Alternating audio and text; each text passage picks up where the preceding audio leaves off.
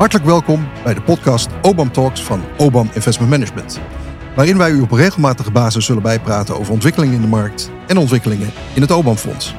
Mijn naam is Paul van Olst en ik ben hier vandaag samen met mijn collega Siegfried Kok, Senior Portfolio Manager van het OBAM Fonds. Hartelijk welkom Siegfried.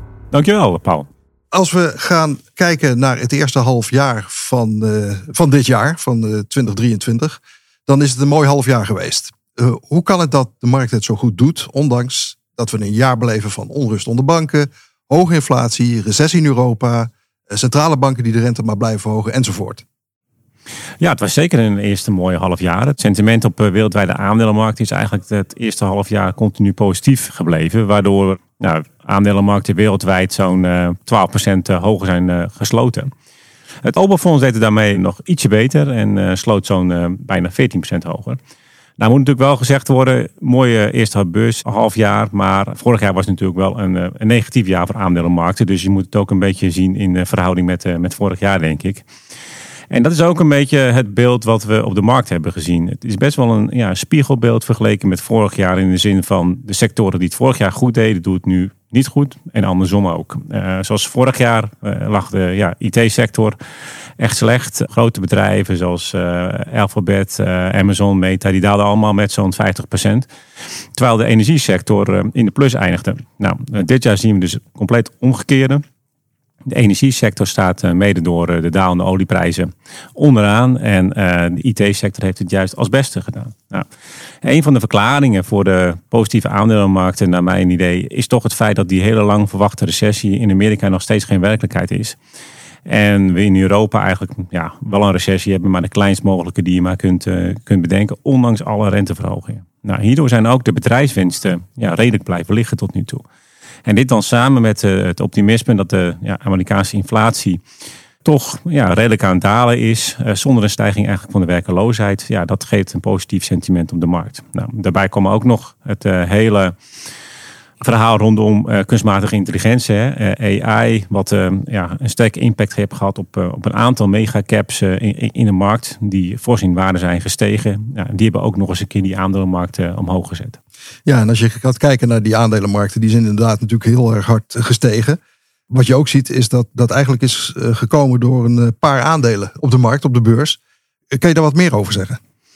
Ja, wat, wat ik refereerde net eventjes aan, aan megacaps. Ja, wat zijn dat nou eigenlijk precies? Nou ja, je hebt natuurlijk de, de, kleine, midden- en grote bedrijven. En daarnaast heb je de hele grote bedrijven en die worden dan vaak megacaps genoemd. Ja, en die zijn nou juist heel fors opgelopen dit jaar. En ik denk, ja, Apple is daar het belangrijkste voorbeeld van. Dit aandeel sloot dit uh, eerste half jaar bijna 50% hoger. Ja, en Apple vertegenwoordigt een waarde van inmiddels van zo'n 3 biljoen op, op de markt. Maar is ook heel groot in verschillende indices. En als je daarbij ook andere grote namen neemt, zoals Microsoft en Alphabet en, en Amazon, ja, dan heb je al bijvoorbeeld een bijna een kwart van de hele S&P te pakken. Nou, als die vier bedrijven het ontzettend goed doen, ja, die trekken zeg maar de hele markt omhoog. En dan heb je ook nog een paar ja, wat meer specifieke bedrijven, uh, zoals uh, Meta, uh, Tesla, Nvidia, die dit jaar verdubbeld zijn in waarde. Dat zijn ook hele grote bedrijven. Nou ja, dan heb je deze zeven, zeven namen bij elkaar. Ja, die hebben de markt met z'n allen zeg maar een fors hoger gezet. Terwijl de rest van de, de, aandelen, nou ja, misschien meer marginaal in de plus staan. Ja, wat we hebben gezien bij Nvidia, dat was natuurlijk wel, wel opmerkelijk. Dat heeft voor een groot gedeelte natuurlijk ook te maken met de artificial intelligence. Hoe verkleinen dat deze megacaps het zo goed doen? En heeft dat, is dat allemaal gerelateerd aan AI? Ja, nou, het eerste deel van de verklaring is denk ik toch ook een beetje naar aanleiding van vorig jaar. Hè, toen waren deze aandelen zo hard gedaald. Uh, die zie je nu gewoon, uh, gewoon terugkomen. Aan de andere kant is het allemaal wel geaccelereerd nadat uh, ChatGPT aan het begin van het jaar ja, enorm populair werd. Hè.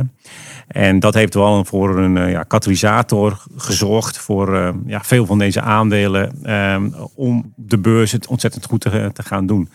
En dit werd nog een keer versneld eigenlijk naar de kwartaalcijfers van uh, Nvidia die, die vorige maand waren. En die lieten eigenlijk een veel hogere groei zien dan verwacht. Maar de vooruitzichten die waren echt heel erg hoog.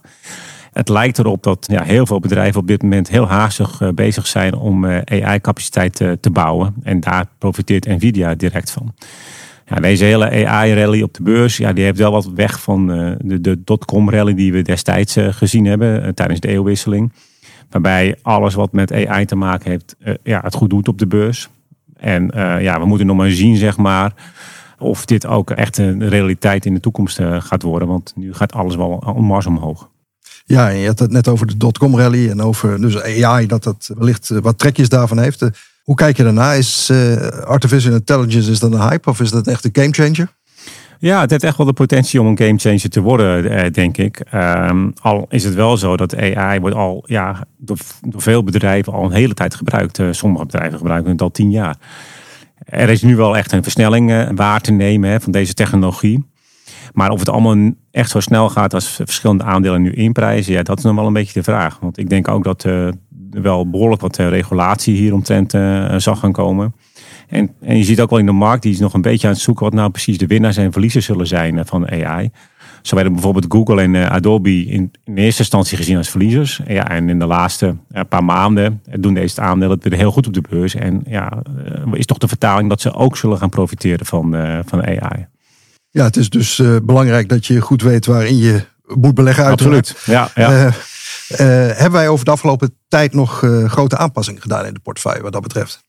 Ja, onze overwegingen op sectorniveau zijn eigenlijk wel redelijk hetzelfde gebleven. En die zitten op dit moment in eh, gezondheidszorg, technologie en consumentengerelateerde sectoren. En wel hebben we een aantal echte hoogkwaliteit eh, franchises eh, kunnen oppikken. Want die waren omlaag gekomen als gevolg van ja, die rente die steeds maar opliep. Want wat je wel vaak ziet, deze echt heel hoge kwaliteit bedrijven, die hebben vaak ook wat hogere waardering. Ja, en als dan die rente fors oploopt, dan zijn dit, dat soort bedrijven soms wel eens een beetje kwetsbaar qua, qua koers. En daar hebben we van, uh, van, van, kunnen profiteren. Dus daar hebben we een aantal nieuwe namen van opgenomen. Uh, ja, de onderwegingen zijn wel een beetje hetzelfde gebleven. Hè. Die zijn met name te vinden in energie, in nutsbedrijven, vastgoed en banken. Want ja, daar kunnen wij die hoogkwalitatieve bedrijven gewoon moeilijk vinden. Ja, tot zover het, terugkijken op het eerste halfjaar. Wat ook belangrijk is, is onze visie op het tweede halfjaar. Tot eind van het jaar. Hoe zie jij dat voor je? Ja, je ziet eigenlijk al een hele lange tijd dezelfde factoren die de richting van de aandelenmarkten bepalen. Hè. En dan refereer net al even naar de ontwikkeling van de inflatie. Ja, en daaraan natuurlijk het gekoppeld uh, beleid van uh, centrale banken. Dus uh, hoe hoger die inflatie blijft, hoe, hoe meer zeg maar, renteverhogingen we nog krijgen. En, maar ook de economische effecten daarvan op, op de bedrijfswinsten. Nou, de aanstaande kwartaalcijfers die kunnen denk ik wat meer inzicht gaan geven over nou, wat effecten zijn geweest van al deze renteverhogingen. En die zijn tot nu toe best wel beperkt geweest, wat ik eerder al aanhaalde. Maar we zien nu wel in een aantal cyclische sectoren uh, dat toch, uh, ja, die nu wel geraakt beginnen te gaan worden. Het, aantal winstwaarschuwingen bijvoorbeeld in de chemie-sector. Nou, de afgelopen dagen zijn er al vijf, zes geweest. En we verwachten dat in meer uh, ja, cyclische sectoren daar je druk gaat, gaat zien op de winstgevendheid. Aan de andere kant zie je wel dat de consument in, in Amerika ja, die blijft gewoon nog heel erg sterk. En die blijft gewoon eh, besteden, ondanks alle renteverhogingen. En het heeft ja, toch uh, als, achtergrond denk ik gewoon dat hij zijn baan nog heeft. Over het algemeen uh, gaat, gaat zijn loon omhoog. En ja, de inflatie die we al heel lang gezien hebben, um, ja, die is toch wat aan het afnemen. En zoals waren er gisteren bijvoorbeeld in Amerika inflatiecijfers. En ja, de inflatie kwam uit op zo'n zo'n 3%. Nou, als je dan kijkt naar de kerninflatie, hè, waarbij uh, energie niet wordt, uh, niet wordt meegenomen, dan, dan zit die een beetje uh, net onder de 5%. Maar de trend is wel naar beneden. En als deze trend zich door blijft zetten, ja, ik denk dat dat, dat gewoon ook op een gegeven moment zal zorgen dat die renteverhogingen zullen gaan stoppen. En de markt gaat inprijzen dat de rente omlaag gaat, gaat volgend jaar. En dat, dat kan positief uitpakken voor aandelenmarkten. Aan de andere kant ja, zien we wel dat in China het wel een stukje slechter gaat dan, dan verwacht. Hadden eigenlijk gedacht, nou, Heel veel landen heb je gezien, hè? heel lang in een lockdown. En dan gaan ze weer open. En dan verwacht je dat de, de economische groei sterk aantrekt. En uh, dat valt gewoon erg tegen in, in China. Dus de groeiverwachtingen gaan daar uh, redelijk omlaag. En wat China ook nog tegen zich gaat krijgen, volgens mij, is de hele trend naar deglobalisering en reshoring.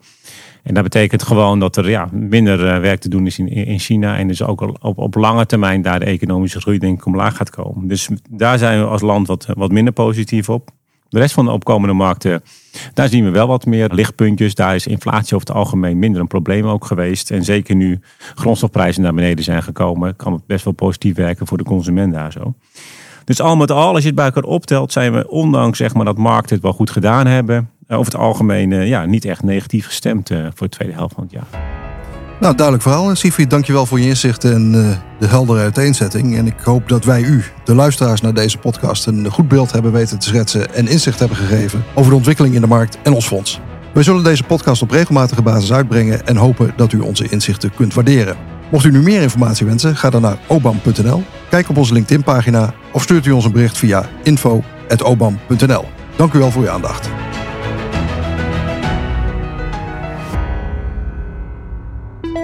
Deze podcast is uitsluitend bedoeld voor informatiedoeleinden en kan niet worden gekwalificeerd als een aanbieding tot het kopen, aanhouden of verkopen van een financieel instrument zoals genoemd in deze podcast. Nog kwalificeert deze podcast als beleggingsadvies. Loop geen onnodig risico. Lees het essentiële informatiedocument. Hierin staat dat het risico van dit product middelgroot is, namelijk 4 op een schaal van 7.